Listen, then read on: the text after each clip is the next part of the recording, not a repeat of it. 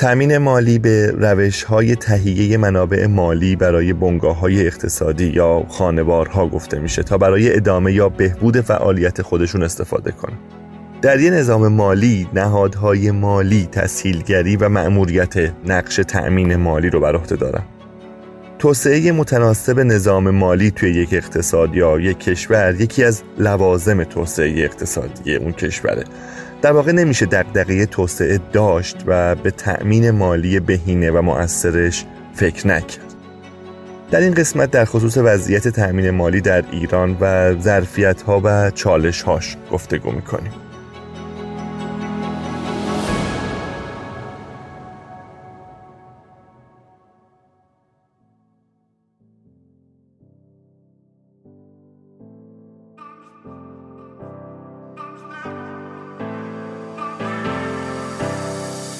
کابل ابهر مجموعه دانش بنیان با بیش از سی سال تجربه تولید و صادراته. این مجموعه به صنایع فعال در ایران و سراسر جهان خدمات ویژه‌ای ارائه می‌کنه.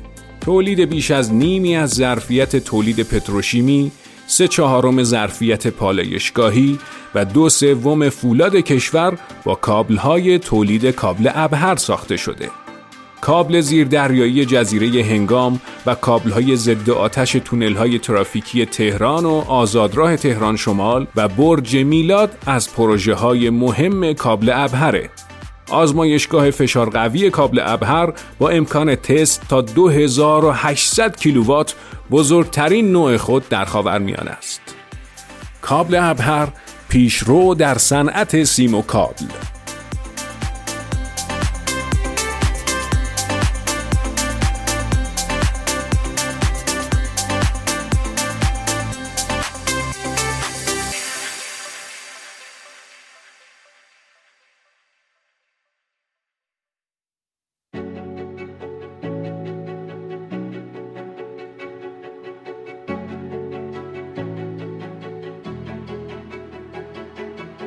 سلام.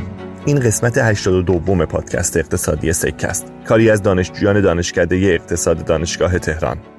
من مهدی ناجی هستم و مهمان ما در این قسمت حمید آذرمند مدیر تأمین مالی زنجیره تولید و رئیس سابق گروه تحلیل ارزی بانک مرکزیه.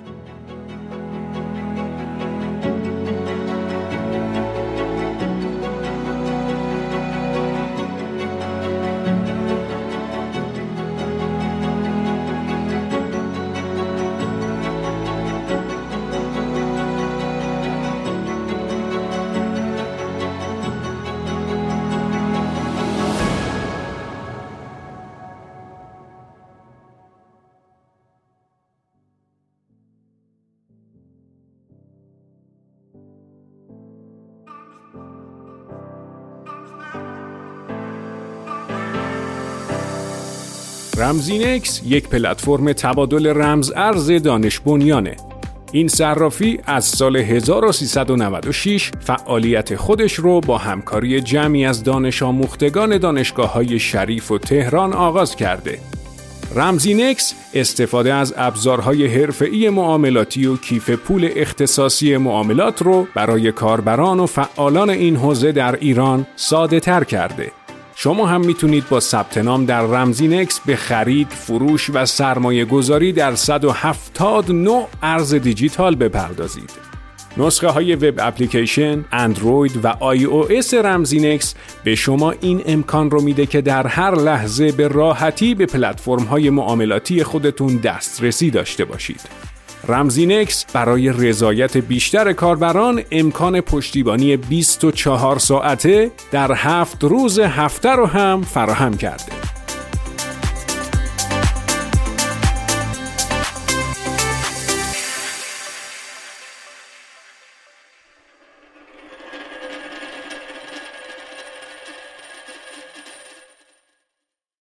شاید قبل از پرداختن به مسئله تأمین مالی در ایران و رفتن سراغ چند و چونش بهتر باشه که اول بپرسیم که تأمین مالی یعنی چی و اصلا چرا مهمه؟ چرا باید توی وضعیت فعلی اقتصاد ایران که احتمالا کلی چاله چوله و چالش داریم بریم سراغ یه همچین موضوعی؟ میشه اول با این شروع بکنیم که تأمین مالی چیه قصهش تأمین مالی یکی از در واقع کارکردهای اصلی نظام مالی کشوره. اگر ما به اصطلاح برای نظام مالیمون که در واقع شکل گرفته از نهادهای مالی، زیرساختهای مالی و ابزارهای مالی است کارکردهایی رو تعریف بکنیم یکی از کارکردهای اصلیش تأمین مالی است اینکه چرا الان موضوعیت داره؟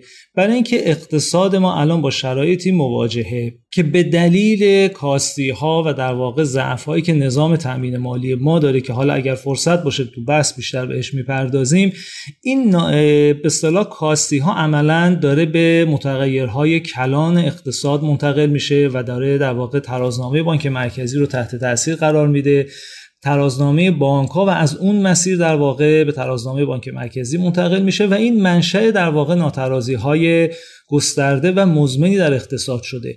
به طور خاص بحث تامین مالی از این جهت الان موضوعیت داره. نکته دوم و در واقع بحث دوم هم این هستش که الان اقتصاد ما داره وارد یک دوره ای میشه که می‌خواد از رکود در واقع خارج بشه و خودش رو احیا بکنه. در این شرایط به منابع مالی نیاز داره. الان بنگاه های ما در واقع با یک افزایش در واقع هزینه های تولید مواجهن که نیاز بیشتری به سرمایه در گردش دارن. اون طرف سیاست گذار به درستی ناچاره که در واقع رشد متغیرهای پولی رو مدیریت بکنه که بتونه در واقع تورم رو به سطوح پایینتر هدایت بکنه. این تعارض و این در واقع تناقضی که الان شکل گرفته بحث تأمین مالی رو اهم از تأمین مالی بنگاه خانوار زیرساختها و دولت بیش از پیش مهم کرده. لذا می‌تونه در واقع این موضوع بحث رو در واقع ما می‌تونیم با هم داشته باشیم که ما اساسا اگر به تأمین مالی نگاه می‌کنیم از چه منظری نگاه بکنیم؟ بسیار عالی. و من و اگر که ممکنه یک کمی هم جزئی تر این موضوع رو بررسی بکنیم که وقتی که میگیم تأمین مالی چه یک کلیتی تو ذهن ما هست واقعا داریم از چی صحبت می‌کنیم؟ چه ربطی داره به شرایط کلان اقتصادی کشور چه ربطی داره به ساختار نهادی کشور و چه تعامل و بدبستانی با اینها؟ داره. اگر اجازه بدید یک گام عقبتر برگردیم که در واقع یک مقدار ذهن خوانندگان ما هم با پیش نیاز این بحث آشناتر بشه. ما یک مفهومی رو داریم دوستان کاملا آشنا هستن. باش بحث ثبات مالی financial stability که بعد از بحران مالی در واقع 2007 2008 در دنیا بیش از پیش موضوعیت پیدا کرد وارد در واقع literature شد و روش خیلی مطالعات انجام شد و داره انجام هم میشه. توی بحث ثبات مالی در واقع این تعریف رو ارائه می‌کنن میگن شرایطی که یک نظام مالی بتونه در یک محدوده ای از ثبات قرار بگیره که به جای اینکه مانع عملکرد اقتصاد بشه بتونه موجب تسهیل عملکرد اقتصادی بشه و ناترازی های مالی که حالا می‌تونه درونزا یا برونزا باشه رو در واقع توی خودش حذف بکنه و اونها رو از بین ببره. وقتی میگیم تسهیل عملکرد اقتصاد یعنی اون است که تخصیص منابع مالی بتونه به تخصیص کارهای منابع واقعی اقتصاد در واقع در جهت رشد تولید، پسنداز، سرمایه گذاری و خلق ثروت کمک بکنه. این نگاهی است که در ثبات مالی وجود داره و ثبات مالی طبیعتا ابعاد پیدا می‌کنه. ابعادش ناظر بر ثبات نهادهای مالی میشه. یعنی در واقع اون بحث سلامت در واقع بانک ها سلامت نهادهای مالی ما شاخص هایی که در اینجا در واقع تعریف میشه. ثبات بازارهای مالی که یعنی بازارهای مالی ما اختلال های عمده ای نداشته باشند که در واقع یک انحراف معنیدار در قیمت دارایی مالی با متغیرهای در واقع بنیادین اقتصاد درشون شکل بگیره و ثبات زیرساخت های مالی.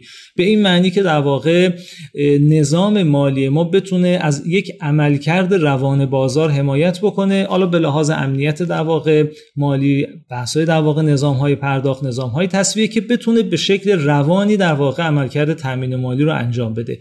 این معلفه ها ویژگی هایی است که در واقع ثبات مالی اقتصاد رو می‌تونه در واقع بسازه و در یک همچین شرایطی است که اون نظام مالی می‌تونه در واقع کمک بکنه که منابع اقتصاد به شکل هموار و کارا تخصیص پیدا بکنه ریسک ها مدیریت بشه و شوک هایی که حالا ممکنه در واقع شوک های برونزا باشه رو بتونه در واقع اینها رو جذب کنه خب اگر از این منظر ما نگاه بکنیم یک معلفه اصلی ثبات مالی توانایی نظام مالی در تخصیص کارا و هموار منابع مالی است.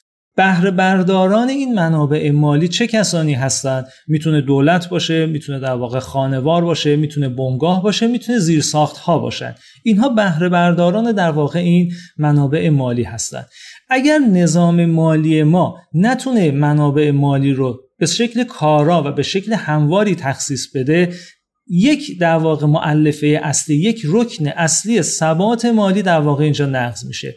وقتی ثبات مالی نقض بشه این منتقل میشه به سایر متغیرهای اقتصاد کلان که در واقع میشه اون پاسخ سوال نخست جناب عالی که چه در واقع ارتباطی بین بحث تأمین مالی و اون متغیرهای کلان می‌تونه وجود داشته باشه. درسته. شما با صحبت مالی شروع کردید و حالا تو صحبتی کردید دو تا سوال ممنون میشم اگر که بهش پاسخ بدید. یکی که یه اشاره کردید به نظام مالی. یه تعریف مختصری از نظام مالی داشته باشیم و دو اینکه شما وقتی که اشاره می‌کنید به ثبات مالی گویی چند تا پله رو ازش عبور کردید. به خاطر اینکه وقتی که حرف از ثبات میشه انگار که منابع به کفایت وجود داره و ما نگران نوسانات و فراز و فرودها هستیم و انگار از این جهت نگران نداریم که منابع مالی به کفایت وجود داشته باشه درست می‌فهمم؟ ابتدا که نظام مالی رو در واقع گفتید که شامل در واقع چه فضایی میشه نظام مالی خب وقتی میگیم نظام مالی منظور ما نهادهای مالی بازارهای مالی و زیرساختهای مالی است نهادها خب بازیگرانش می‌تونن بانک ها لیزینگ ها نهادهای بازار سرمایه و امثال اونها باشند بازارها می‌تونه بازار پول بازار سرمایه باشه و زیرساخت هم کل اون در واقع زیرساختی که امکان در واقع تبادل اطلاعات تصفیه و امثال در واقع اینها رو شامل میشه. مجموعه در واقع این منظومه رو ما تعریفش رو در واقع به عنوان نظام مالی در نظر می‌گیریم. و این و نظام مالی ببخشید مأموریت اصلی نظام مالی چیه در یک اقتصاد؟ یعنی اگر حذف بشه از یک نظام اقتصادی چی حذف میشه؟ اگر نظام مالی حذف بشه ما سه در واقع کارکرد نظام مالی رو دیگه نخواهیم داشت. یعنی منابع و تخصیص منابعی در واقع نخواهیم داشت برای تولید برای تامین مالی خانوار برای تامین مالی دولت. ریسک ها رو در واقع نخواهیم توانست که مدیریت بکنیم و شوک های برونزا رو دیگه نخواهیم توانست که در واقع اینها رو مدیریت بکنیم. یعنی کارکرد یک نظام مالی کمک در واقع به این سه هدف هستش. بسیار خوب. و حالا در مورد ثبات مالی. وقتی در مورد ثبات مالی صحبت می‌کنیم همونطور که من به سال ابتدا هم اشاره کردم یک کار کرد این هستش که فضایی در واقع ایجاد بشه که نهادهای مالی ما بتونن به شکل سالم کار بکنن بتونن به شکل پایدار کار بکنن. اگر نهادهای مالی ما یا واسطگری های مالی ما نتونن به تنهایی بدون کمک نهاد دیگه مانند دولت یا بانک مرکزی مأموریت خودشون رو انجام بدن یعنی در واقع میشه اون جایی که اینها بیش از در واقع توان خودشون و بیش از توان نظام مالی بخوان در واقع نقش ایفا بکنن در تامین مالی و در تخصیص منابع. این در واقع نقض ثبات مالی است یعنی اینجا ثبات مالی در واقع نقض میشه و اقتصاد با یک ناترازی مواجه میشه و این ناترازی سلسله وار منتقل میشه در واقع به سطوح کلانتر مثل مثلا ترازنامه بانک مرکزی بعدها میشه رشد پایه پولی نقدینگی و نهایتا هم تورم.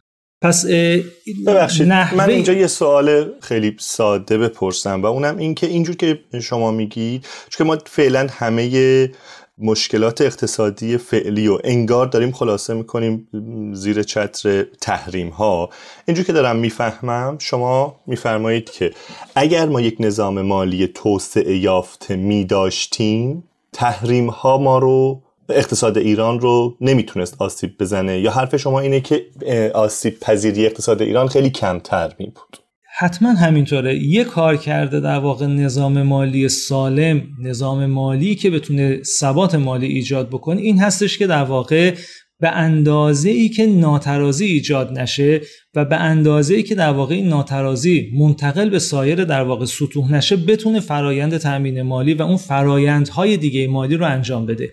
خب وقتی این اتفاق نیفتاده معنیش این هستش که ما نه فقط از طرف یک متغیر برونزا به نام تحریم تحت فشار قرار گرفتیم بلکه به دلیل عدم توسعه یافتگی در واقع نظام مالیمون با همه اون تعریف ها با همه اون معلفه هایی که من عرض کردم هم تحت فشار قرار گرفتیم و در واقع شاید من سهم در واقع این عوامل داخلی رو حتی بیش از متغیر برونزا بدونم. بسیار عالی. خیلی ممنونم خب پس اگر ما این رو بپذیریم که هدف نظام مالی در درجه اول باید کمک به ثبات مالی باشه و این رو در واقع قبول داشته باشیم که این ثبات مالی هستش که کار کردی بیش از حوزه مالی داره. یعنی زمین ساز رشد اقتصادی میشه زمین ساز در واقع افزایش رفاه میشه.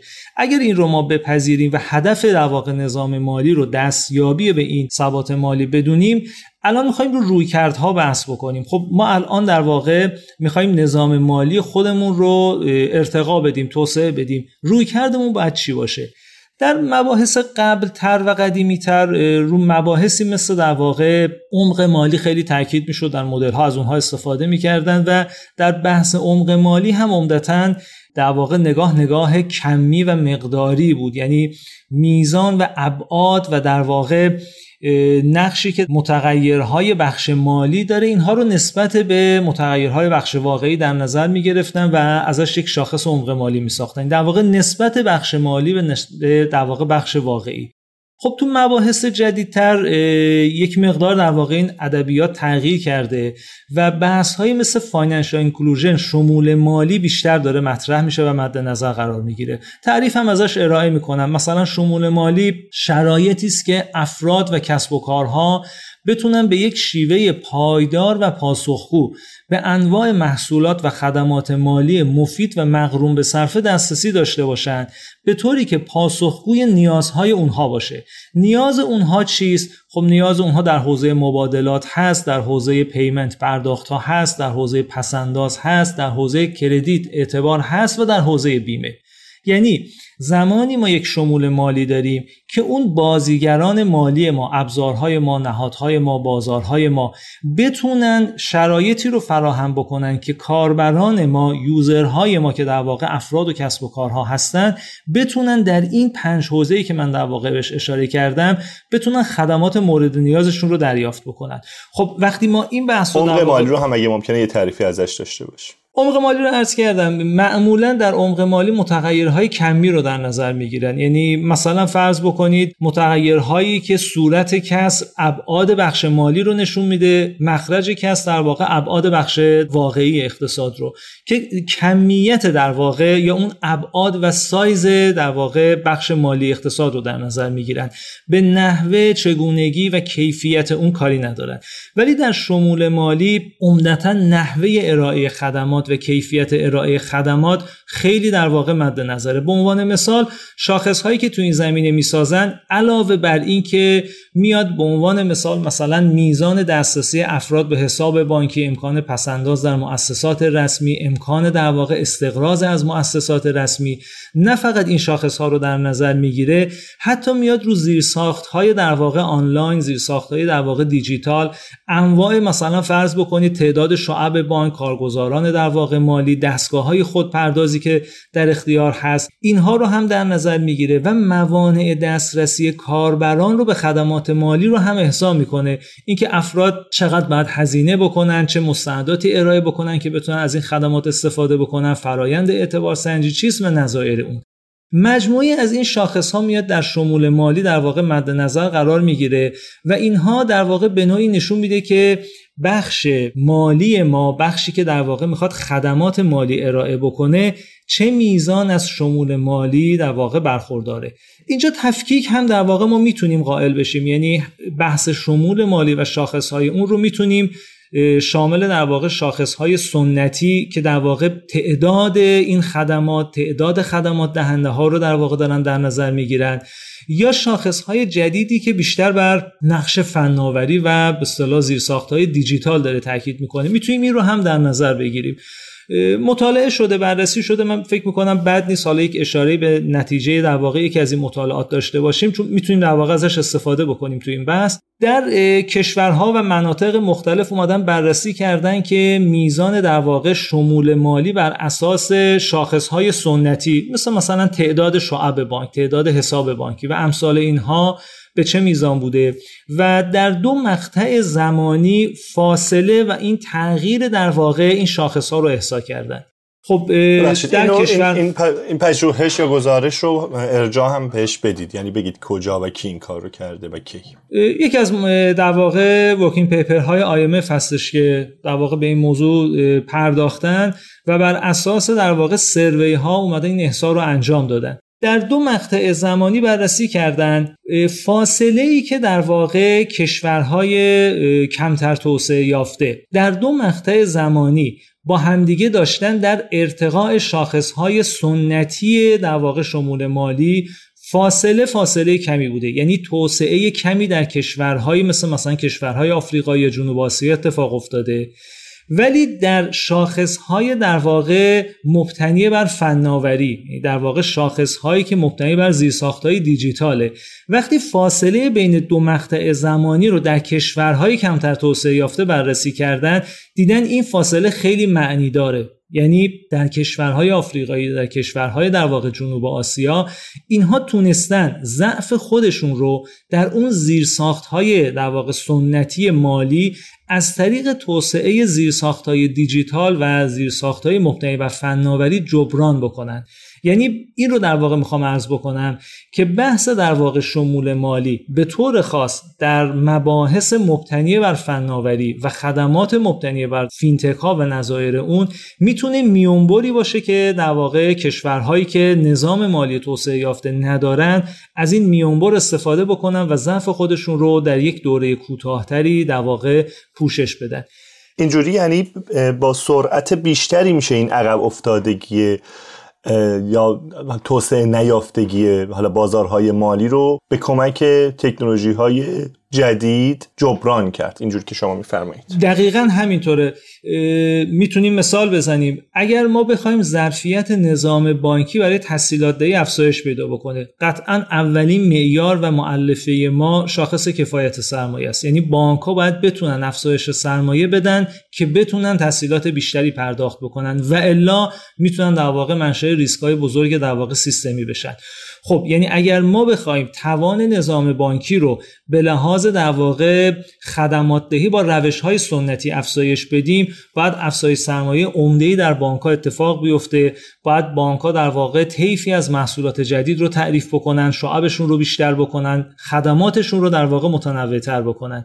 ولی اگر بانک های ما برن به سمت سرمایه گذاری در های دیجیتال برن به سمت توسعه روش های جدید در واقع مبتنی بر فناوری می‌تونن با همون امکاناتشون با اندکی در واقع سرمایه گذاری می‌تونن یک میونبر رو در واقع طی بکنن می‌تونن کیفیت خدمات بهتر، متنوعتر و بیشتری رو با منابع موجود بدن بدون اینکه در واقع ناترازی ایجاد بکنن. لزومی داره فائل این جمله اخیر شما بانک ها باشه؟ یعنی این کار رو حتما باید بانک ها بکنن. استارتاپ های غیر بانکی نمی‌تونن این کار رو بکنن. این موضوع در واقع ادامه بحث ماست که حتما به این موضوع باید بپردازیم که بازیگران در واقع مالی ما آیا صرفا باید بانک ها باشن؟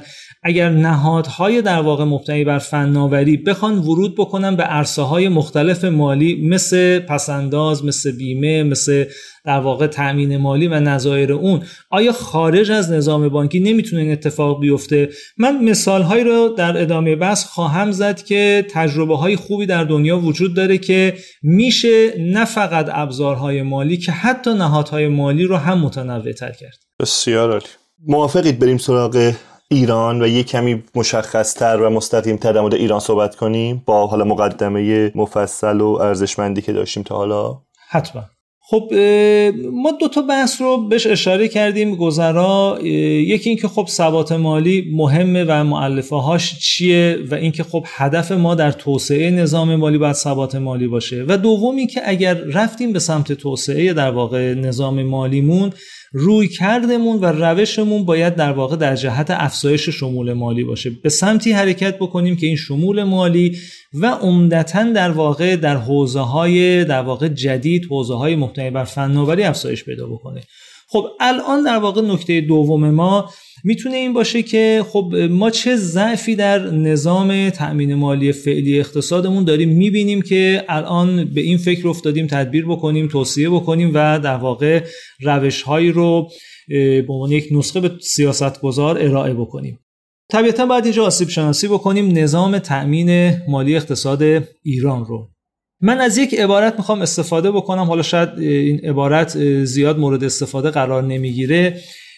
میگم نقشه نظام تأمین مالی اقتصاد ایران.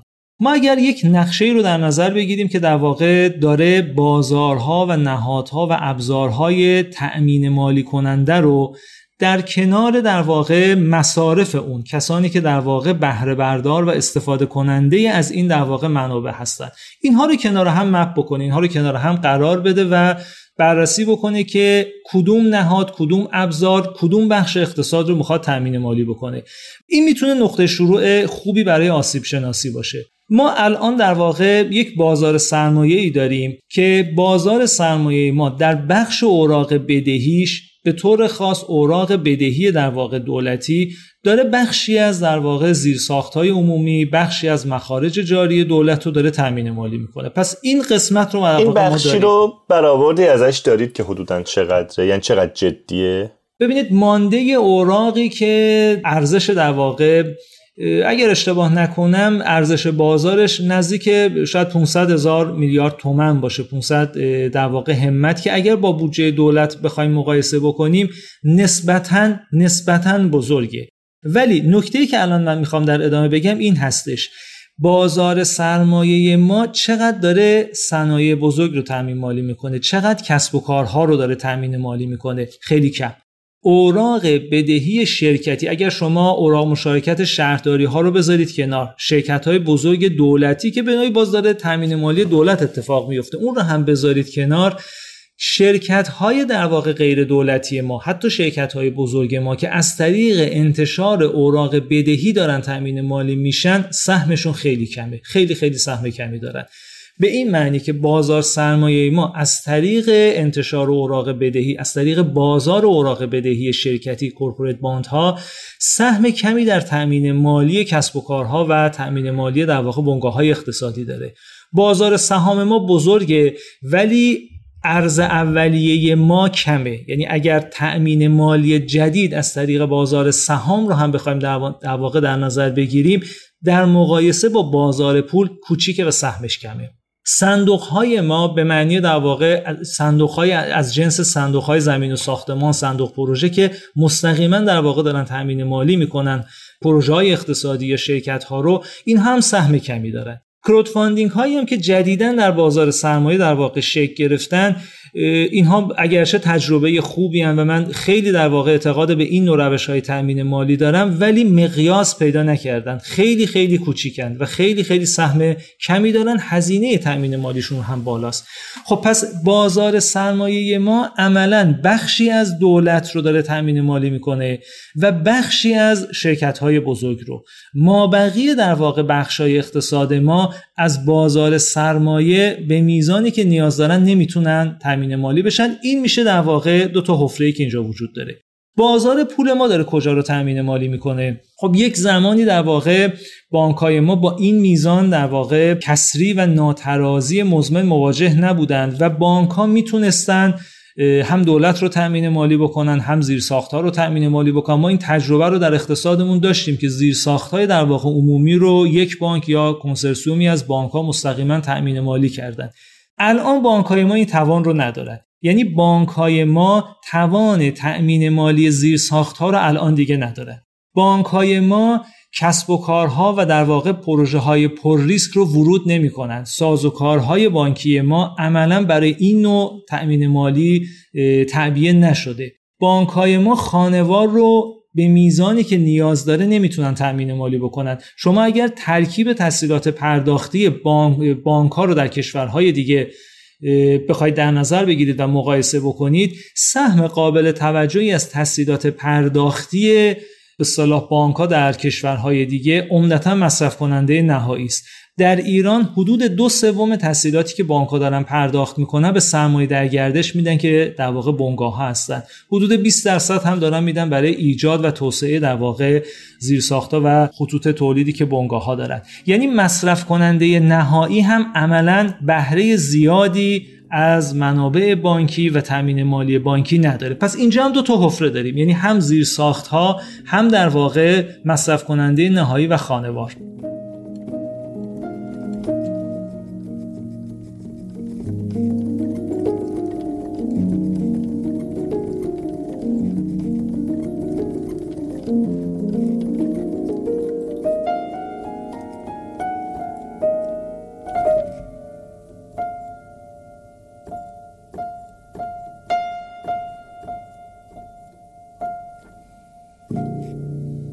میشه یه کمی برای ما اینو توضیح بدید که چی شده که این اتفاق افتاده؟ مثلا شما توضیح دادید که بانک های ما قبلا توان تامین مالی زیرساخت ها رو داشتن و مشکل ناترازی جدی نداشتن ولی حالا این به این وضعیت افتادن. اینو دلیلش رو به ما بگید و اینکه چرا اوراق چرا بازار بدهی برای حالا صنایع بزرگ یا برای کسب و کارها اون حجم و عمق لازم رو نداره یا ارز اولیه کمه؟ بالاخره اینها یه دلیل داره که ممکنه این دلایل ریشش تو خود بازارهای مالی نباشه.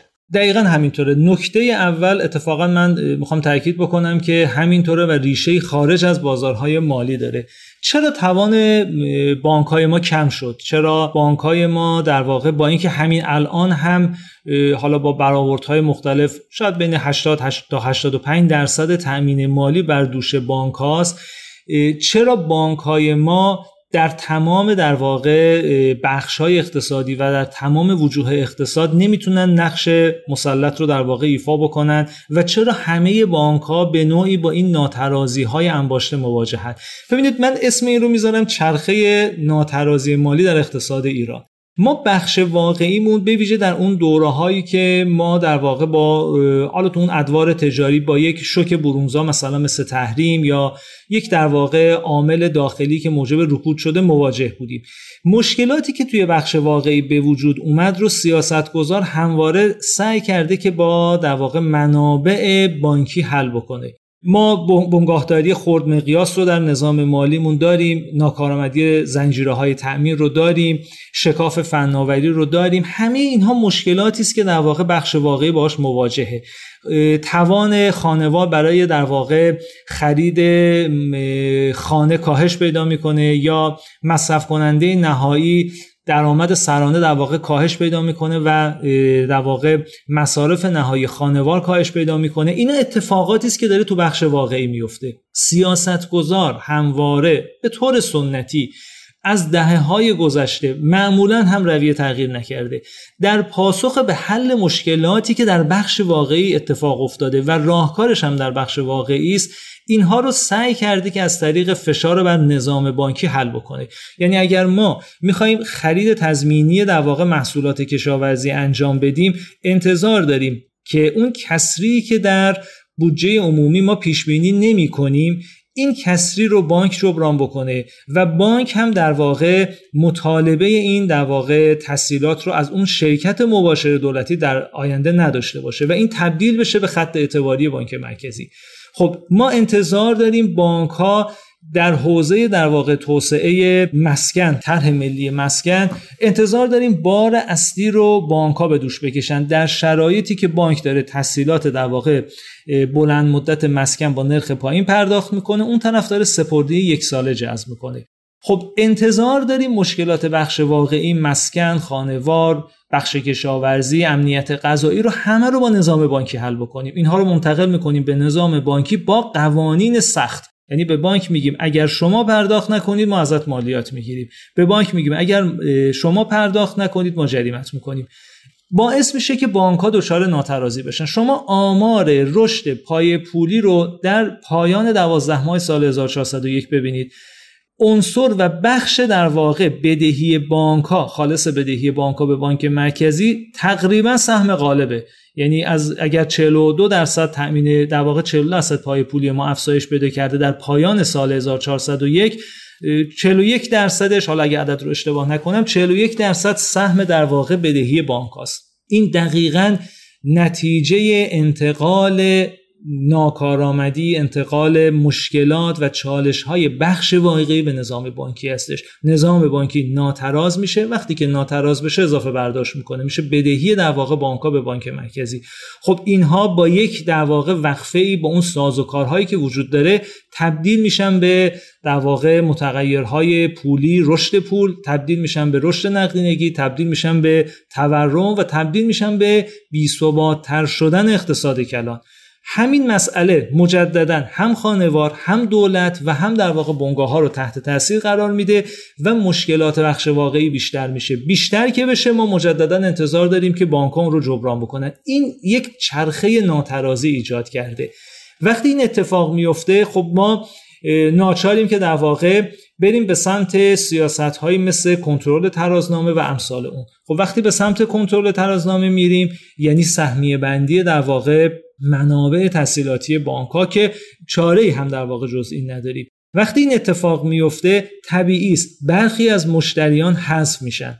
وقتی برخی از مشتریان حذف میشه و ما راهکار دیگه برای تأمین مالی اون بخش نداریم عملا وقفه ایجاد میشه. عملا خلع و در واقع حفره ایجاد میشه. شما ببینید در چند سال گذشته وضعیت تأمین مالی زیر ما به چه شکلی بوده؟ منابع در واقع دولتی از محل درآمدهای نفتی کاهش بده کرده. به همین دلیلی که من الان گفتم توان نظام بانکی هم برای تأمین مالی زیرساختها کاهش پیدا کرده. ما امکان در واقع تأمین مالی از منابع خارجی هم برخلاف در واقع اون امکانی که در دهه 70 و دهه 80 داشتیم رو الان نداریم. الان میزان بدهی های خارجی کشور به کمترین میزان خودش در واقع در 40 سال گذشته رسیده. یعنی میزان در واقع تأمین مالی جدید از منابع خارجی در واقع صفره. مانده بدهی های خارجی ما که یک ورودی در واقع کلیدی می‌تونه برای تامین مالی اقتصاد باشه روز به روز در واقع این داره کوچیکتر و کمتر میشه. خب وقتی این اتفاقات بیفته عملا نتیجهش این میشه که بخش تأمین مالی زیر ساخت های ما میشه یک بخش محجور. خب ما رشد در واقع سرمایه گذاریمون کاهش پیدا می‌کنه به ویژه در واقع اونجایی که می‌خواد در واقع زیر ها توسعه پیدا بکنن و ما نهاد مالی نداریم که بتونه رو تامین مالی بکنه. ما در حوزه در واقع زیر های حمل و نقل بسیاری از طرحهای حمل و نقل ریلی و جاده ما با در واقع درصد پیشرفت خیلی خیلی بالا الان عملا متوقفن. یعنی با یک سرمایه گذاری که الان در ابعاد در واقع تامین مالی دنیا اینها دست یافتنی است. یعنی ابعاد دست نیافتنی در واقع تلقی نمیشه. این شاید با یک میلیارد دلار دو میلیارد دلار سه میلیارد دلار سرمایه گذاری ما خطوط ریلی رو می‌تونیم تکمیل بکنیم که می‌تونه برای کشور سالانه درآمدهای بسیار قابل توجه داشته باشه. ولی نمی‌تونیم زیر ساخت رو تامین مالی بکنیم. به همین دلایلی که در واقع عرض کردم. در مورد خانوان هم همینه. خب طبیعی است. به صلاح وقتی بانک تحت فشار هستش برای پرداخت تحصیلات به یک بخش خاص و در واقع اگر بخواد به همون روال و همون رویه قبل تامین مالی بکنه دوچار کسری میشه و ناچاره که جریمه اون رو پرداخت بکنه خب میاد بخشی از مشتریان خودش رو حذف می‌کنه که می‌تونه در واقع اون بخشی از مشتریان مصرف کننده نهایی و خانوار باشه. خب اینجا هم ما می‌بینیم عملا خانوار میزان اگر شما به طور واقعی بخواید در واقع این رو تورم زدایی بکنید میزان دسترسی به منابع مالیش به مرور کاهش پیدا کرده. اگرچه متغیرهای اسمی داره رشد نشون میده ولی میزان واقعی و سهم تأمین مالی بانکی از مخارج در واقع خانوار داره به مرور کاهش پیدا می‌کنه.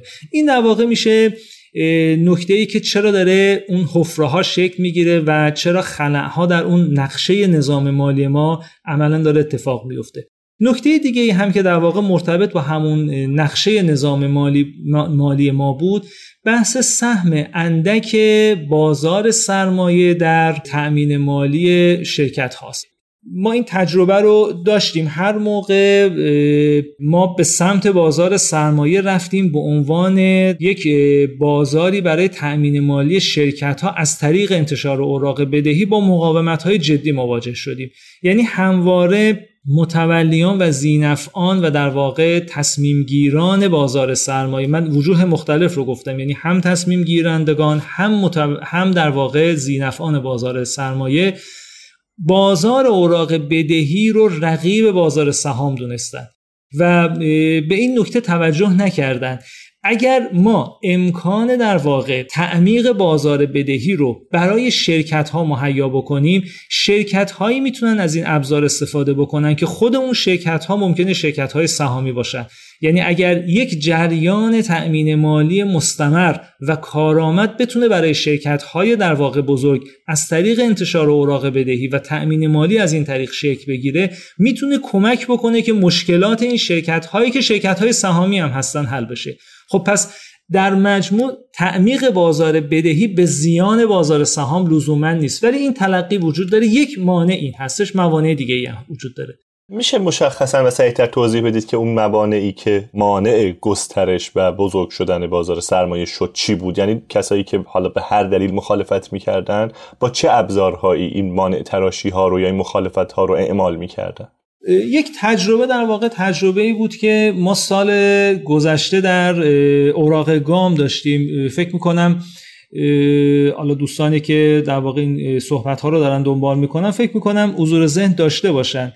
اوراق گام سال گذشته با یک نرخ رشد خیلی بالایی یعنی در فاصله تیر ماه تا اواخر پاییز با یک حجم خیلی خیلی زیادی در واقع توسط بانک ها منتشر شد و این اوراق کارکرد دوگانه داشت. یعنی هم می‌تونست در بازار پول نقش در واقع تأمین مالی زنجیره‌ای رو ایفا بکنه یا از یک مقطعی به بازار سرمایه منتقل بشه مانند در واقع یک اوراق بدهی و اونجا تنزیل بشه.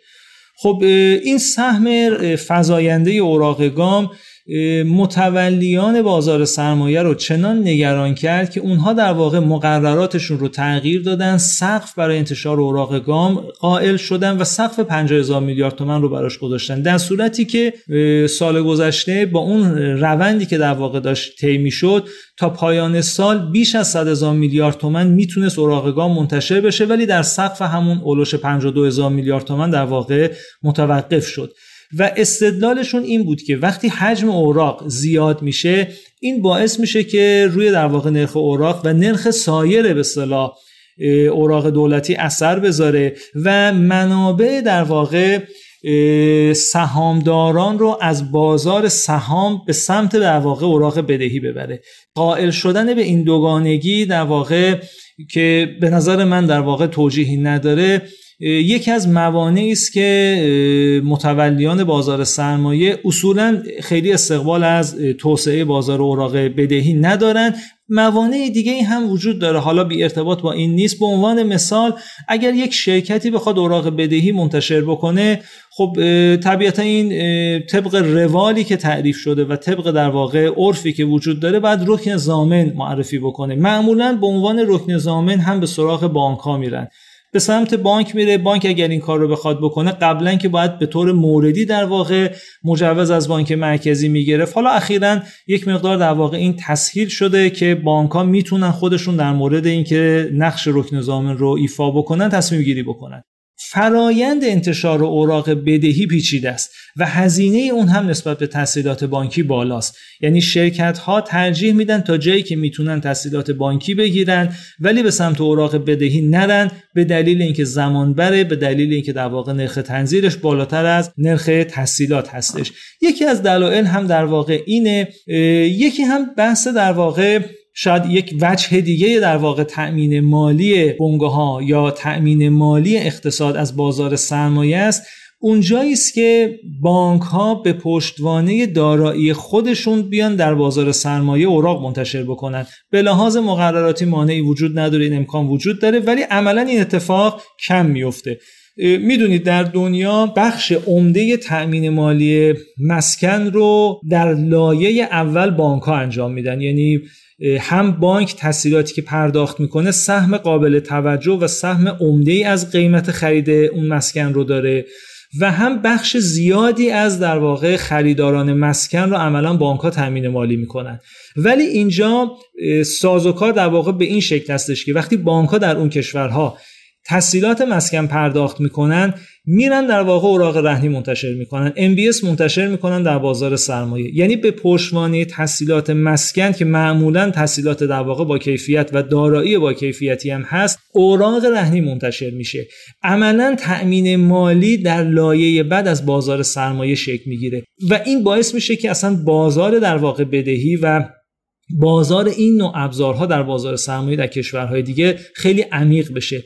در ایران اتفاق نمی‌تونه بیفته. چرا؟ با وجود اینکه در واقع مقررات این اجازه رو داره میده به دلیل اینکه سیاستگزار همواره تلاش می‌کنه که نرخ تحصیلات مسکن نرخ مطلوب و در واقع نرخ هدف گذاری شده خودش باشه و اجازه در واقع نرخ شناور رو نمیده.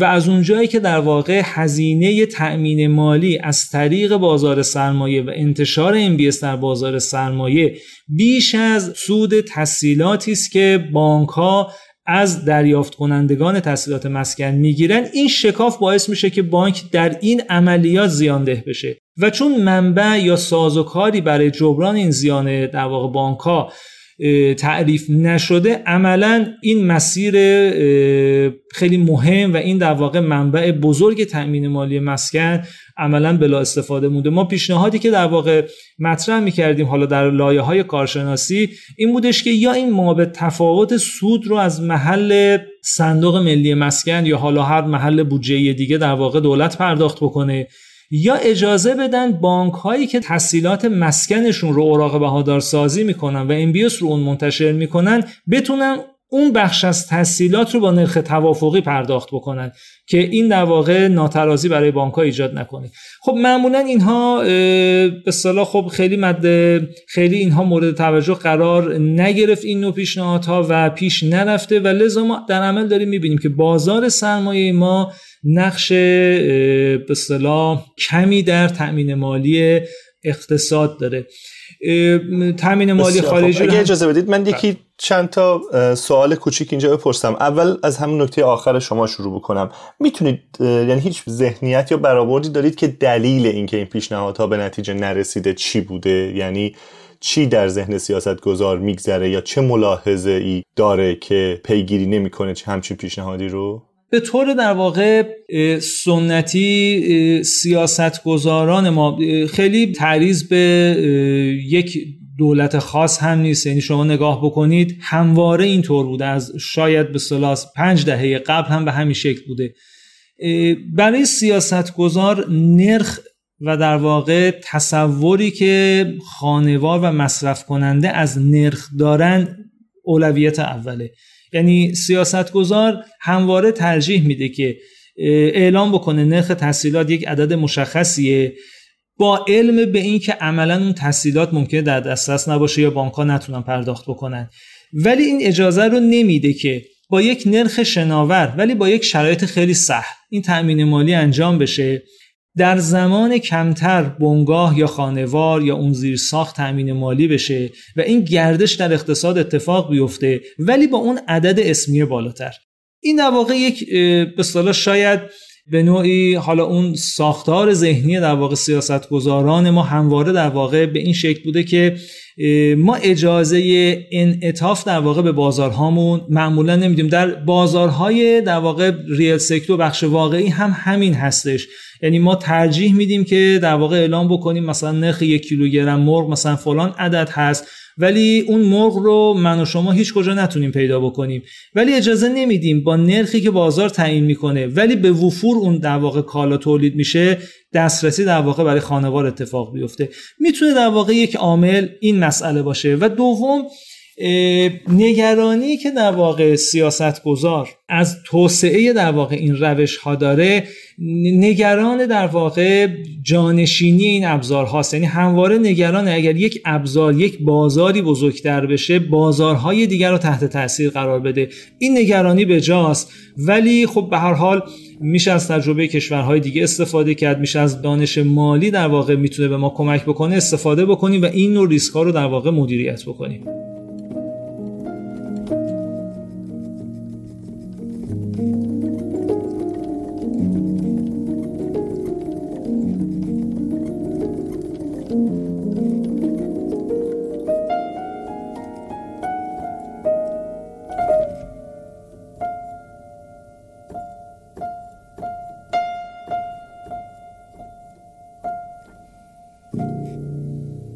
شما یه تصویری از نقشه نظام تامین مالی اقتصاد ایران به ما دادید و اشاره کردید به حالا اون چرخه ناترازی مالی در اقتصاد ایران.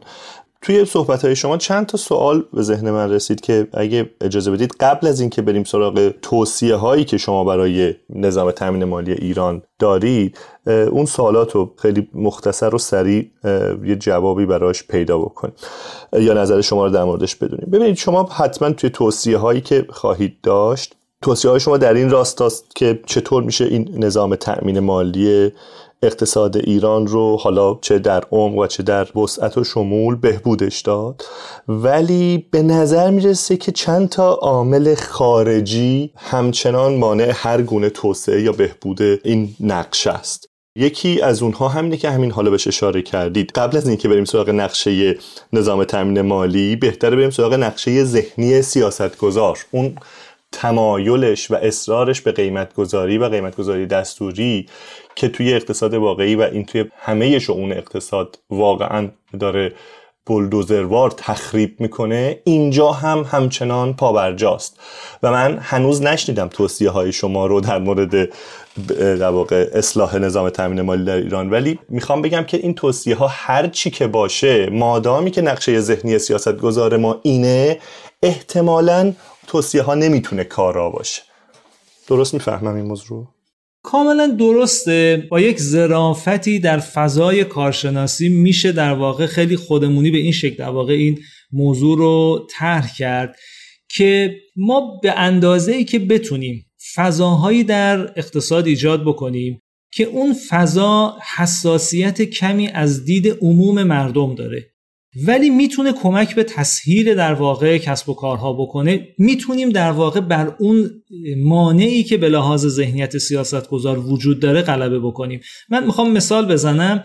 این خیلی خیلی دور از ذهنه که زمانی در واقع رخ بده که فرض بفهمید سیاستگزار روی نرخ تحصیلات و روی در واقع نرخ در واقع سپرده ورود نکنه. این به نظر من خیلی خیلی دور از ذهن خیلی دوره که این در واقع اتفاق بیفته. ولی به میزانی که ما بتونیم فینتک ها رو توسعه بدیم عملا فضای کسب و کار فینتک ها کمی در حاشیه است. یعنی اونها جایی دارن کار می‌کنن که قواعد در واقع منعطف وجود داره.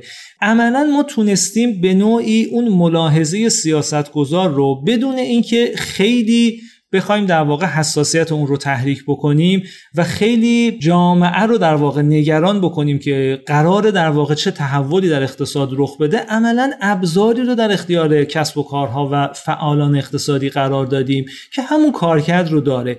یک ظرافتی در این نوع توصیه های سیاستی وجود داره که من فکر می‌کنم یک کارشناس اگر می‌خواد توصیهش در واقع مورد توجه قرار بگیره خوبه بتونه در واقع از این فضاهای خیلی باریکی که در سیاست گذاری وجود داره استفاده بکنه. بسیار عالی. نکته دوم میزان یک پارچکی نظام مالی در دنیاست. به نظرم نظام های مالی در دنیا یک پارچگیشون خیلی بیشتر از حتی نظام های واقعیه و یه جورایی نظام مالی در ایران هم به واسطه سیاست های نادرستی که داشتیم احتمالا. و هم به واسطه تحریم ها خیلی ایزوله شده و کاملا منقطع از دنیا. و خود این به نظرم خیلی امکان هر گونه اصلاحی رو حداقل محدود کرده یا خیلی نمیشه امید به نتایج درخشان از هر گونه اصلاحی توی این نظام مالی ایزوله داشت. فکر نمی کنید که هر گونه اصلاحی در این زمینه باید متوجه این موضوع باشه که به هر حال این انقطاع از نظام مالی دنیا هم باید یه جوری برطرف بشه؟ ببینید اون بحث در واقع برونگرایی که در حالا سیاست های کلان کشور هم مورد تاکید قرار می‌گیره خب یک وشش در واقع همین هست. ما وقتی به تعامل با بازارهای دنیا هم از بازار کالا بازار نهاده بازار در واقع مالی وقتی اشاره می کنیم فقط منظور در واقع دسترسی به منابع مالی نیست. فقط انتقال در واقع وجوه و انتقال در واقع اون روابط کارگزاری فقط نیست. انتقال دانش هم هست انتقال استانداردها هم هست. خب در این سالهایی که به حال ما تحت این تحریم های سخت قرار داشتیم خب روابط کارگزاری نهادهای, مالی ما با دنیا خب قطع شد و خیلی به این موضوع دامن زد که ما از یک سری در واقع استانداردها یک سری توسعه هایی که در ابزارها و زیرساخت مالی دنیا اتفاق افتاده بود در واقع دور بشیم. خب قطعا این مسئله داره اثر خودش رو می‌ذاره. نکته بعد هم در واقع در وجه داخلی در واقع بازارهای مالی ما هم این گسستگی وجود داره. شما اگر نگاه بکنید تأمین مالی طرحهای بزرگ زیرساختی در کشورهای مختلف. اصلا همین پاکستان رو شما همین کشور همسایه خودمون رو بخوایم در نظر بگیریم شما طرحهای بزرگ زیرساختی اینها رو یا در هند یا کشورهای دیگه اگر بررسی بکنید می‌بینید یک یک نظام در واقع یک پارچه مالی براش تعریف می‌کنند یعنی معمولا در واقع دولت یک سهمی رو خودش داره بانک های داخلی سهم دارن برای شرکت پروژه در واقع تعریف می‌کنن. بانک های خارجی میان مشارکت می‌کنن. یک همگرایی و یک همافزایی در نظام مالی اتفاق میفته و تلفیق میشه در واقع با اون منابعی که دولت داره اهرم می‌کنه و این تأمین مالی اتفاق میفته ما از این هم محرومیم. یعنی جدای اینکه خب امکانی اینکه حالا بانک های خارجی بیان برای تأمین مالی تنهای ما حضور داشته باشد این امکان محدوده. ما عملا در داخل هم نمی‌تونیم منابع دولتی رو اهرم بکنیم منابع در واقع بازار سرمایه و منابع نظام بانکی رو به صورت یک پارچه به کار بگیریم.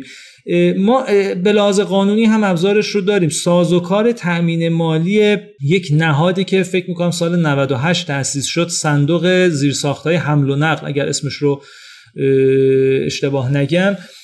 خب عملا این نقش نداره ولی در سال 98 یک سازوکار بسیار بسیار به نظر من کارآمدی طراحی شد تحت در واقع این صندوق که می‌تونست خیلی خیلی نقش ایفا بکنه. کارکرد این صندوق به این شکل بود که در واقع این صندوق پروژه ها رو بررسی می‌کرد ارزیابی می‌کرد. اگر پروژه رو در واقع سودآور و توجیه پذیر شناسایی می‌کرد یک شرکتی در واقع تأسیس می‌شد به عنوان در واقع متولی کار و هسته اصلی کار. و این شرکت بخشی از منابع رو در واقع یونیتش رو در بازار سرمایه می‌تونست بفروشه بانک ها می‌تونستن مشارکت بکنن دولت می‌تونست. از طریق خود صندوق که صندوق دولتی است در واقع آورده اولیه داشته باشه و این زیر ساخته تأمین مالی بشن. یعنی به نوعی یک تأمین مالی تلفیقی و یک پارچه از بازار سرمایه پول منابع دولتی و منابع مردم منابع در واقع عامه مردم. عملا کارکرد این صندوق توسعه حمل و نقل من بعید می‌تونم کارکرد تا جایی که می‌دونم کارکردی نداشته و نتونسته در واقع اجرایی عملیاتی بشه. یعنی جدای اینکه ما اون انقطاع و در واقع فاصله رو با نظام مالی جهان داریم در داخل هم از منابع خودمون و از زیرساختهای خودمون به شکل همسو همافزا و یک پارچه نمی‌تونیم استفاده بکنیم. و سوال آخرم توی این قسمت اینه که چقدر ملاحظات شرعی یا قوانین اسلامی به نظرتون دست و پاگیر نظام تأمین مالی امروز ما در ایران من مانعی نمی بینم ابزارهایی که الان در واقع تحت عنوان حالا عقود مجاز در واقع معرفی شدن به اندازه کافی موسع هستند. به عنوان مثال همین ابزار مرابحه ابزار خرید دین. با همین ابزار مرابحه و خرید دین میشه ده ها محصول مالی کارآمد طراحی کرد که نه مغایرتی با ضوابط شرعی داشته باشه و به اندازه کافی هم کارایی داشته باشه. مشکل ما من اینجا رو در واقع مشکل نمی‌دونم. من مشکل حتی در تعامل با نظام تامین مالی بین المللی قواعد در اینجور موارد خب نشون داده تجربه که می‌تونه انعطاف لازم رو داشته باشه. خب ما تجربه به صلاح بانکداری رو در کشورهای مثل مالزی و امثال اونها هم داشتیم که مشکلی در واقع از نظر انتباق نداشتن. من مشکل اصلی رو عدم انعطاف در سیاست گذاری می‌بینم که بدون اینکه ما قیدی بر اساس در واقع اون نکاتی که شما گفتید داشته باشیم عملا اجازه انعطاف به بازارها و ابزارهای مالی رو به طور سنتی نمیدیم. هر جا هم که در واقع یک دستگاهی پیشگام شده که بتونه در واقع یک نوآوری ایجاد بکنه در حوزه در واقع تأمین مالی معمولا به مانع دستگاه های دیگه خورده و این به نظرم ناشی از یک ناکارایی در طراحی و توسعه ابزارها و نظامهای مالی است. بسیار خب پس اگر مایل باشید بریم سراغ توصیه های شما برای اصلاح نظام تامین مالی ایران. قبل از اینکه به توصیه ها در واقع بپردازیم بد نیست یه چند تا در واقع آمار و شاخص بین المللی رو هم در این حوزه حوزه که ورود به شمول مالی و فناوری های مالی می‌کنه بد نیست با هم یک مروری بکنیم. یه آماری در واقع منتشر میشه توسط بانک جهانی در خصوص شاخص هایی که به بحث شمول مالی می‌پردازه به عنوان مثال افراد بالای 15 سالی که دارای حساب بانکی هن. خب ما بخوایم مقایسه بکنیم این رقم در کشورهای با درآمد بالای عضو OECD 97 درصده در متوسط جهان 74 درصد در منطقه منا 52 درصد در ایران 90 درصده یعنی در ایران با یک پوشش نزدیک به کشورهای کاملا توسعه یافته ما دسترسی به حساب بانکی رو داریم ولی وقتی سایر وجوه نظام مالی رو که جنس تأمین مالی و جنس در واقع ابزارهای جدید پیدا می‌کنه این رو در واقع نگاه می‌کنیم می‌بینیم تصویر عوض میشه. نمونهش کارت اعتباری است. کارت اعتباری رو الان بانک ها منتشر می‌کنن ولی به همون دلایل و موانعی که تو صحبت های قبلیمون هم بود.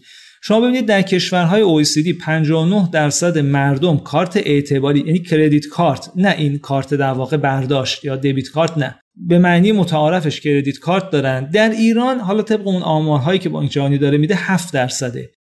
اینجا ما خیلی ضعف داریم خیلی فاصله داریم. در نظام پرداخت. ما هر چقدر که زیر ساخت هامون مدرن فاصلمون با کشورهای دیگه کمه در سایر حوزه هایی که تکنولوژی های جدید ورود کردن در دنیا و تونستن تحول ایجاد بکنن یعنی در حوزه تأمین مالی در حوزه پسنداز در حوزه بیمه و در حوزه رمز ارزها ما چه به لحاظ زیرساخت چه به لحاظ بازیگران و نهادها و چه به لحاظ در واقع مقرراتی و سیاستگذاری ضعیفیم و به اندازه در واقع حوزه پیمنت سیستم این سایر وجوه مالی مبتنی بر فناوری توسعه پیدا نکرده.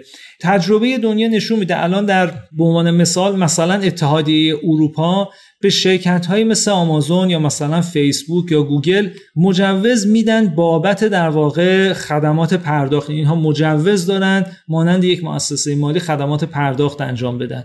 در چین مثلا فرض بکنید یک شرکتی مثلا Ant Group این می‌تونه در واقع نه فقط در حوزه پرداخت هم در حوزه credit و هم در حوزه در واقع عملیات بانکی می‌تونه بخشی در واقع از این عملیات رو انجام بده و قانونا در واقع بهش مجوز رو دادن. یعنی اجازه ورود شرکت های مبتنی بر فناوری رو در کشورهای دیگه دادن که ورود به بخشی از در واقع عملیات اعتباری پرداخت یا در حوزه کرودفاندینگ ها به طور گسترده در واقع این کرودفاندینگ های مبتنی بر دت مبتنی بر بدهی تو دنیا دارن توسعه پیدا می‌کنن. اون چه که ما در ایران ساختیم یک شکل خیلی یک تعریف خیلی مضیقی در واقع از crowdfunding هستش که نه crowdfunding مبتنی بر سهام نه crowdfunding مبتنی بر بدهی است. یک در واقع یک شکل خاص یک روایت خاصی از crowdfunding رو ما ساختیم. خیلی محدود هم دارن فعالیت می‌کنن. اگرچه همین هم باید قدردانشون باشیم که دارن کار می‌کنن ولی توسعه ندادیم. به نظرم باید اجازه بدیم شرکت های مبتنی بر فناوری تحت ضوابط ورود به علاوه بر حوزه در واقع پرداخت ها ورود به به صلاح حوزه اعتبار حوزه در واقع تأمین مالی جمعی حوزه مدیریت دارایی بیمه و نظایر اون بشن. این عرصه عرصه است که در واقع می‌تونه تا حد زیادی نواقص و کاستی های نظام مالی ما رو جبران بکنه. در صحبت های قبل من هم بود اون کشورهایی که در واقع نظام مالیشون به اندازه کافی به لحاظ زیرساخت نهاد ابزار قواعد توسعه پیدا نکرده از طریق میانبر زدن از طریق رفتن به سمت روش های جدید تونستن در واقع اون شکاف خودشون رو با کشورهای دیگه پر بکنن. چند تا مثال در اون گزارش IMF هست من فکر می‌کنم بد نیست اشاره بکنیم.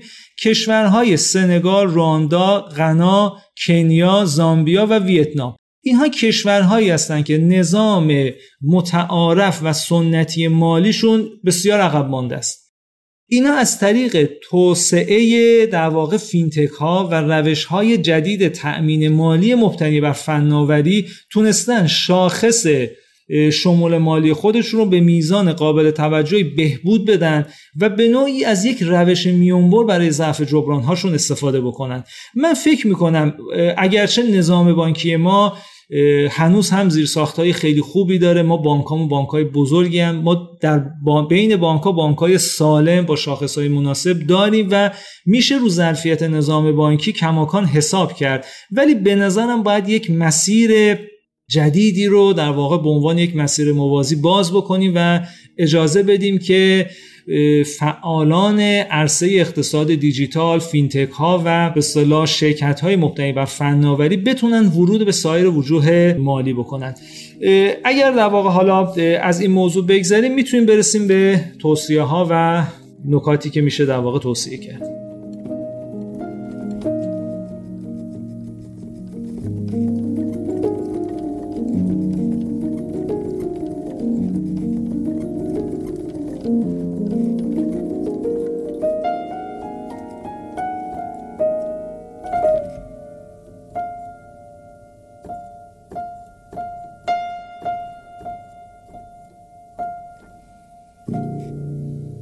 من فکر می‌کنم با توجه به اینکه وقتمون خیلی گذشته من دو تا سوال رو با هم تلفیق بکنم. دو سوال آخر رو یعنی شما ضمن اینکه به توصیه ها می‌پردازید منم سعی می‌کنم دیگه سوال نپرسم و شما جنبندی رو هم همین توی هم محله انجام بدید. بسیار اگر بخوایم در واقع مجموعه ای از توصیه های سازگار داشته باشیم که هدفش دستیابی به ثبات مالی است با اون تعریف و معلف که ابتدا گفتیم و معیارش هم گسترش شمول مالی با تاکید در واقع با تاکید بر ابزارهای جدید و روشهای مبتنی بر فناوری باشه. چند توصیه رو در واقع به نظرم میشه در واقع اینجا مطرح کرد به طور خلاصه. اول از همه ما در بابت در واقع تأمین مالی زیر ساخت ها نیاز به تدابیر جدید داریم. این به حال یک از تصمیمات جسورانه است که میشه از فضای برنامه هفتم استفاده کرد و در واقع بنای اون رو در برنامه هفتم گذاشت و بحث در واقع ایجاد بانک توسعه است. بانک توسعه به عنوان یک در واقع بانک اگه نداریم بانک توسعه؟ نداریم. ما, ما بانک توسعه نداریم. در ابتدا ایده ای که مد نظر بنیانگذاران بانکی که الان تحت عنوان بانک صنعت و معدن ما می‌شناسیم ایجاد یک بانک توسعه بود که اون بانک در ابتدا هم همانند یک بانک توسعه مدرن عمل می‌کرد و واقعا می‌تونست در واقع در حوزه هایی که بانک های دیگه ورود نمی‌کنن امکان در واقع تامین مالی از محل منابع شرکت ها نیست واقعا ورود می‌کرد و کمک می‌کرد که در واقع این توسعه در بخش های مختلف صنعتی اتفاق بیفته. ولی کار کرده این بانک به مرور تغییر کرد و عملا بانک صنعت و معدن ما بانک کشاورزی ما بانک رفاه ما بانک مسکن ما تفاوت چندانی با سایر بانک های ما بانک های تجاری ما در عمل ندارند. ضوابطشون تفاوت خیلی زیادی با بانک های تجاری نداره. یکی از آسیب های نظام بانکی ما هم همینه که ما ضوابط و قواعد نظارتیمون حسب مأموریت بانک ها تفکیک نشده. خب پس اولین توصیه ما این هستش که ما برای خیلی گذرا می‌تونید اشاره ای بکنید که چه ویژگی هایی باید این بانک توسعه ای داشته باشه و چه تفاوت هایی با بانک های تجاری ببینید من می‌خوام سه تا بانک رو از هم تفکیک بکنم به لحاظ در واقع نظری. حالا در عمل که الان ضوابط شاید اجازه نده و این نیاز به قانون داره نیاز به ظرفیت قانونی داره. یکی بانک توسعه است یکی بانک های تخصصیه یکی بانک های تجاریه. اینها حوزه کارشون باید تفکیک بشه. بانک توسعه قاعدتا باید یک بانکی باشه که متعلق به دولت باشه. منابعی که در واقع از محل صندوق توسعه ملی می‌خواست وارد تامین مالی زیرساخت ها بشه یا منابعی که از طریق منابع عمرانی دولت بودجه عمومی دولت می‌خواست تخصیص پیدا بکنه برای توسعه در واقع زیر ها از طریق بانک توسعه به عنوان عامل دولت توسعه در واقع به اقتصاد تزریق بشه. چه مزایای این در واقع ایده می‌تونه داشته باشه؟ اولا بانک توسعه مسئول ارزیابی پروژه میشه. یعنی بانک توسعه طرحی رو ارزیابی نمی‌کنه و تأمین مالی نمی‌کنه که توجیه اقتصادی نداشته باشه.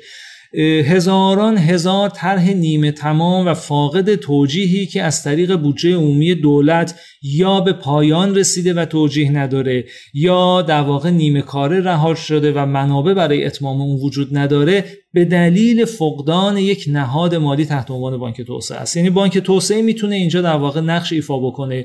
ولی قواعدی هم باید گذاشته بشه. اینکه خب بانک توسعه به هیچ عنوان در واقع امکان دسترسی به پای پولی رو نداشته باشه. به هیچ عنوان نتونه از منابع بانک مرکزی استفاده بکنه. صرفا عامل دولت و کارگزار دولت باشه برای هدایت منابع دولتی. جهت در واقع توسعه زیر ساخت ها ضمن اینکه بانک توسعه می‌تونه در واقع منابع خودش رو اهرم بکنه. یعنی به جای اینکه بانک توسعه بیاد. یک طرح زیرساختی رو تماما تأمین مالی بکنه می‌تونه 10 درصد 15 درصد 20 درصد در واقع اون طرح زیرساختی رو تأمین مالی بکنه ارزیابی پروژه رو انجام بده. مابقی تأمین مالی با توجه به اینکه به واسطه حضور این بانک توسعه اعتبار به اون پروژه داده میشه و اون پروژه یک پروژه معتبر و توجیه پذیر در واقع تلقی میشه طبیعتا بانک ها یا سایر سرمایه گذاران از طریق در واقع انتشار اوراق در بازار سرمایه می‌تونن بیان و در اون پروژه سرمایه گذاری بکنن. بانک توسعه می‌تونه چنین کارکردی داشته باشه که ما شبیه به این رو نداریم. تا حدودی صندوق توسعه زیرساخت های حمل و نقل می‌تونست در واقع این نقش رو در حوزه حمل و نقل ایفا بکنه که متاسفانه تا الان حالا بعد از سپری شدن چهار سال عملا کارکردی نداشته و نتونسته نقش خودش رو ایفا بکنه. خب پس یک بانک توسعه است با این به بانک توسعه رو خودش به توجه به اینکه حالا موضوع پر ابعادی هم هست میشه گفتگوی مفصل در این مورد رو اختصاص داد به یه قسمت جداگانه و از این موضوع عبور کنیم. حوزه دیگه ای که در واقع بانک ها باید در واقع درش فعال بشن اینجا نیاز به ایجاد بانک جدید نداریم ولی باید تغییراتی در اساسنامه برخی بانک ها داده بشه. یعنی بانک صنعت و معدن ما بانک کشاورزی ما و بانک مسکن ما این ویژگی این قابلیت رو دارن که به معنی واقعی تبدیل به یک بانک تخصصی بشن. اگر این اتفاق بیفته قواعد و در واقع ضوابط ناظر بر این بانک ها باید کاملا متفاوت با بانک های تجاری باشن. یعنی یک بانک در واقع تخصصی نمی‌تونه منابع سپرده گذار رو در معرض ریسک سرمایه گذاری در واقع کسی قرار بده که داره از منابع این بانک استفاده می‌کنه. قواعد سپرده گذاری این بانک ها قواعد در واقع نرخگذاری این بانک ها قواعد نظارتی و سایر قواعدی که ناظر بر اشخاص مرتبط تحصیلات کلان و سایر در واقع ضوابط بانکی هست در خصوص بانک های تخصصی به اقتضای مأموریتشون باید بازنگری بشه و سایر بانک ها تجاری هستن که بانک های تجاری هم حوزه کاری به صلاح متعارف خودشون رو باید پیدا بکنن و انتظار تأمین مالی تکلیفی بابت خانوار زیر ساخت یا بخش های به کشاورزی و مسکن و امثال اینها دیگه از بانک های تجاری قاعدتا ما نباید داشته باشیم. این نوع وظایفی که ناظر بر به اصطلاح مأموریت دولت بعد بر عهده بانک توسعه یا بانک های تخصصی گذاشته بشه سایر حوزه های به عملیات بانکی که تحت در واقع جزء در واقع مأموریت های دولت تلقی نمیشه باید به بانک های تجاری سپرده بشه تحت در واقع قواعد خودشون که اونجا بحث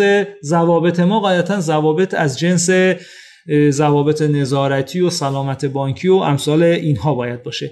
این توصیه اول هست یعنی یک بازنگری در اون معماری در واقع نظام بانکی ما. نکته بعدی توسعه و تعمیق بازار سرمایه به طور خاص در واقع بازار اوراق بدهی شرکتی است. ما تا زمانی که بازار اوراق بدهی شرکتیمون رو عمیق نکنیم بخش قابل توجهی از امکان تأمین مالی رو عملا از بنگاه های خودمون گرفتیم. من در نکات قبلی بهش اشاره کردم. حالا اگر بخوایم مقایسه بکنیم با کشورهای دیگه با با کشورهایی که حالا با ایران هم قابلیت مقایسه داشته باشن مثلا در برزیل ارزش بازار اوراق بدهی شرکتی به جی دی پی 31 درصده در چین مثلا 57 درصده در کره 70 درصده در اندون در آفریقای جنوبی 20 درصده. خب این رقم در ایران کمتر از یک درصده. یعنی عملا شرکت های ما از یک امکان و از یک بازار بزرگی تحت عنوان بازار بدهی بنا به دلایل مختلف عملا محروم شدن که من فکر می‌کنم اینجا در واقع یکی از عرصه است که باید حتما مد نظر قرار بگیره. و اینجور که از بخش اول صحبت های شما هم برداشت می‌کنم شاید کار اصلی که باید برای تعمیق بازار بدهی شرکتی انجام بشه مقررات زداییه. درسته؟ یا شاید منعطف کردن در واقع مقررات. الان امکان انتشار اوراق بدهی بر اساس اعتبار سنجی وجود داره. مستلزم این هستش که نظام اعتبار سنجی ما اونقدر اعتبار و اونقدر در واقع جامعیت پیدا بکنه و اونقدر بتونه در واقع این نوع عملیات مالی رو پوشش بده که نیازی به رکن زامن وجود نداشته باشه. اگر شرکت ها بتونن به صرف اعتبار سنجیشون ورود به در واقع این بازار بکنن فرایند تأمین مالی کوتاه میشه و تا حدی می‌تونن در واقع انگیزه براشون ایجاد بشه. ولی باز اون نگرانی قبل وجود داره. یعنی متولیان بازار سرمایه تا زمانی که بازار بدهی رو رقیب و در واقع نافی بازار سهام بدونن و با به صلاح انتشار هر اوراقی در بازار بدهی نگران این باشن که شاخص سهام ممکنه به صلاح کاهش پیدا بکنه. خب این بازار عمیق نخواهد شد. یک تغییر در واقع روی کرد هم از این جهت به لحاظ سیاستی مورد نیاز هست. یک بازار خیلی خیلی عمیق و بزرگی که در دنیا نقش ایفا می‌کنه در نکات من هم بود. در واقع اوراق رهنی است انتشار اوراق رهنی. هم MBS در واقع یعنی اوراقی که بانک ها به پشتوانه تسهیلات مسکن منتشر می‌کنن هم هر نوع ABS دیگه یعنی بانک ها به پشتوانه سایر دارایی هاشون بتونن در واقع اونها رو اوراق بهادار سازی بکنن. این نیاز در مقاطعی بانک مرکزی علاقه به این حوزه نشون داد ورود هم به این حوزه کرده. من فکر می‌کنم یک مقدار همگرایی لازمه در ارکان مختلف به دولت شکل بگیره که امکان تلفیق ابزارهای بازار پول و بازار سرمایه مشخصا از طریق انتشار MBS و ABS در واقع فراهم بشه. ولی این هم تعینه خواهد داشت که در واقع مهمترینش تفاوت هزینه تمام شده تأمین مالی بانک از بازار سرمایه و نرخ در واقع دریافتی بابت اون تسهیلات هستش که اگر ما نرخ تسهیلات رو بابت این نوع تامین مالی برای بانک شناور و منعطف نکنیم حتی اگر مقررات هم اجازه بده که الان همین اجازه رو میده بانک ها انگیزه پیدا نخواهند کرد. پس یک در واقع اصلاح دیگه این هستش که اگر بانکی روی دارایی خودش رو تسهیلات خودش اوراق منتشر کرد اون تسهیلات در واقع نرخش متناسب با هزینه تامین مالی بانک بتونه منعطف باشه. نکته بعدی خب بحث استفاده از روش های تامین مالی خارجی است. حتی در شرایط تحریم هم امکان استفاده از منابع خارجی وجود داشته و الان هم داره. خب این یک مقدار در واقع شاید کمکاری دستگاه های اجرایی است. در زمانها و مقاطعی که این امکان وجود داشت استفاده نکردن به اندازه ظرفیتی که در واقع امکان وجود داشت استفاده نکردن نباید از تأمین مالی خارجی ما بترسیم. شما اگر سهم بدهی خارجی به صلاح کشورها رو به جی دی پی اونها بخواید مقایسه بکنید به اعدادی می‌رسید که خیلی با عملکرد ما متفاوته. یعنی ما کاهش بدهی خارجی رو نباید یک شاخص خوب تلقی کنیم. یعنی در واقع ادعا بکنیم یا بگیم خب ما تونستیم بدهیمون رو تصویه بکنیم. پس به یک عملکرد مثبتی رسیدیم. کاهش سطح بدهی های خارجی ما یعنی استفاده کمتر از منابع سیال مالی که در جهان وجود داره و اینها در واقع دنبال سرمایه گذاری میگردن. نسبت بدهی های خارجی به جی دی پی من با کشورهای مشابه خودمون بخوام مقایسه بکنم در امارات 43 درصده در قطر 38 درصد در آفریقای جنوبی 20 درصد در ترکیه 15 درصد برزیل 14 درصد. خب در ایران این رقم اولوش 3 درصد یا حالا با آمارهای اخیر فکر کنم کمتر از 3 درصد باشه. یعنی ما عملا امکان و به نوعی صرف نظر کردیم از یک امکان خیلی خوبی که می‌تونه در کمک به توسعه زیرساختها حتی تامین مالی شرکت ها بکنه. یعنی سازوکارهایی وجود داره که از منابع خارجی حتی بشه برای تامین مالی شرکت ها هم استفاده کرد. نکته بعدی در ناظر بر ابزارها و نهادهای مالی است. یک ابزار و یک حوزه ای که در دنیا به سرعت داره رشد می‌کنه بحث کرودفاندینگ مبتنی بر بازار پول و مبتنی بر بدهی است که این هم در نکات قبلی من بود. تجربه تامین مالی جمعی در ایران تجربه خوبیه شروع شروع در واقع خوب و مبارک قطعا باید استقبال بکنیم حمایت بکنیم. ولی اون چه که تحت عنوان تامین مالی جمعی الان داره در واقع اجرا میشه با هیچ کدوم از روش های متعارف در دنیا خیلی تطابق نداره. بخش عمده و سهم عمده تأمین مالی تأمین مالی مبتنی بر بدهی است که این نیاز به مقررات داره.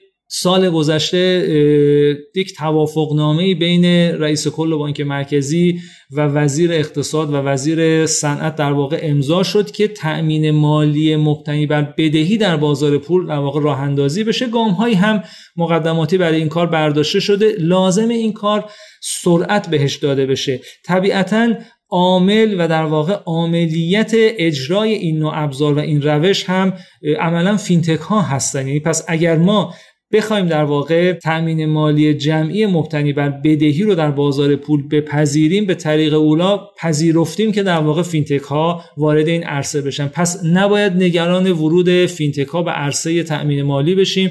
اینها باید در واقع رگولاتوری بشن قاعده برای اینها گذاشته بشه و عرصه فعالیت در واقع به اینها داده بشه که بتونن ورود بکنن. بخش قابل توجهی از تامین مالی اسمی ها و خانوار رو می‌تونیم از این طریق انجام بدیم بدون اینکه فشار به منابع بانکی بیاد. من در اون نقشه تامین مالی به این نکته اشاره کردم که سه حفره بزرگ در واقع ما در تامین مالیمون داریم. یک تامین مالی زیرساخت هاست که چاره اون در واقع بانک توسعه است. یک تامین مالی دومی تامین مالی اسمی ها و سومی تامین مالی خانواره که اینها واقعا خلا و حفره وجود داره. به میزانی که ما بتونیم از تامین مالی جمعی مبتنی بر بدهی در بازار پول بتونیم حمایت بکنیم و عرصه اینها رو فراهم بکنیم می‌تونیم اون حفره دوم و سوم رو پر بکنیم. اینها می‌تونن پاسخی به نیاز اسمی ها و خانوار باشن. و نکته آخر به عنوان در واقع یک توصیه استفاده از روش های جدید تأمین مالی سرمایه در گردش به طور خاص بحث در واقع تأمین مالی زنجیره‌ای یا supply chain finance که یک عرصه بسیار بسیار بزرگ برای تأمین مالی شرکت ها می‌تونه فراهم بکنه. الان در دنیا بانک های بزرگ و شرکت های بزرگ به طور گسترده از این ابزارها و روش ها دارن استفاده می‌کنن. من چند تا اگر مثال بخوام بزنم به عنوان مثال یکی از بانک های خیلی معروف مثلا سیتی بانک یکی از بانک هایی است که داره بخش قابل توجهی از خدمات مالی خودش رو در حوزه تامین مالی سرمایه در گردش از طریق روش های در واقع supply chain finance داره ارائه می‌کنه. مشتریان بزرگ این بانک هم برای دریافت این نوع خدمات تامین مالی مشتریان بزرگ مثل والمارت، کوکاکولا و امثال اینها هستند. یعنی یک شرکت بزرگی مثل والمارت که هم زنجیره بکوارد خیلی خیلی بزرگی داره و هم در واقع یک زنجیره فوروارد بزرگی داره. ده ها هزار در واقع شعبه در سراسر جهان دارن کل عملیات تأمین مالی و تصویه خودش رو داره رو پلتفرمی که سیتی بانک براش تهیه کرده تعبیه کرده از طریق در واقع روش های تامین مالی زنجیره‌ای داره انجام میده. یا شرکت های بزرگی مثل مثلا تویوتا یا جنرال موتورز که هر دوی اینها در واقع خدمات تأمین مالی خودشون رو با زنجیره تأمینشون با عملیت استاندارد چارتر خب که بانک های بزرگ هستش از طریق این و از طریق تامین مالی زنجیره‌ای دارن انجام میدن. الان تامین مالی زنجیره‌ای در دنیا به عنوان یک روش کارآمد پذیرفته شده. در این زمینه هم بانک مرکزی هم دستورالعمل‌های لازم رو دو سال پیش در واقع تصویب کرد و ابلاغ کرد. الان هم خوشبختانه بانک ها به این حوزه علاقه نشون دادن شرکت هایی رو در واقع تأسیس کردن. من فکر می‌کنم در کنار ورود بانک ها به حوزه تامین مالی زنجیره ای باید اجازه بدیم که در واقع فینتک ها ورود بکنن. تجربه در واقع دنیا نشون داده که هم تأمین مالی مبتنی بر بانک می‌تونه مقیاس پیدا بکنه و کارکرد داشته باشه هم تأمین مالی زنجیره ای مبتنی بر فینتک ها هر دوی اینها تجربه خوبی در دنیا براش وجود داره که من فکر می‌کنم بنا به اون دلایلی که قبلتر هم اشاره کردم اگر اجازه بدیم با یک انعطافی و با یک ذهن بازی اگر اجازه بدیم که فینتک ها به حوزه در واقع تامین مالی زنجیره ای ورود بکنن اینجا هم می‌تونیم بخش قابل توجهی از نیاز تامین مالی سرمایه در گردش شرکت ها رو مرتفع بکنیم و از تحمیل بار مضاعف به ترازنامه بانک که الان موزل در واقع کشور شده با توسعه این روش ها می‌تونیم اجتناب بکنیم. بسیار عالی. من فکر کنم توی صحبت های شما چیزی که به ذهنم می‌رسه اینه که ما لازمه که حالا قسمت های جداگانه ای در سکه مرتبط با موضوعاتی مثل تامین مالی جمعی یا تامین مالی زنجیره ای و حتی حالا ضرورت یا آدم ضرورت ایجاد یک بانک توسعه داشته باشیم که ایشالله سعی می‌کنیم که این کار رو انجام بدیم. خیلی متشکرم که در این گفتگو شرکت کردید.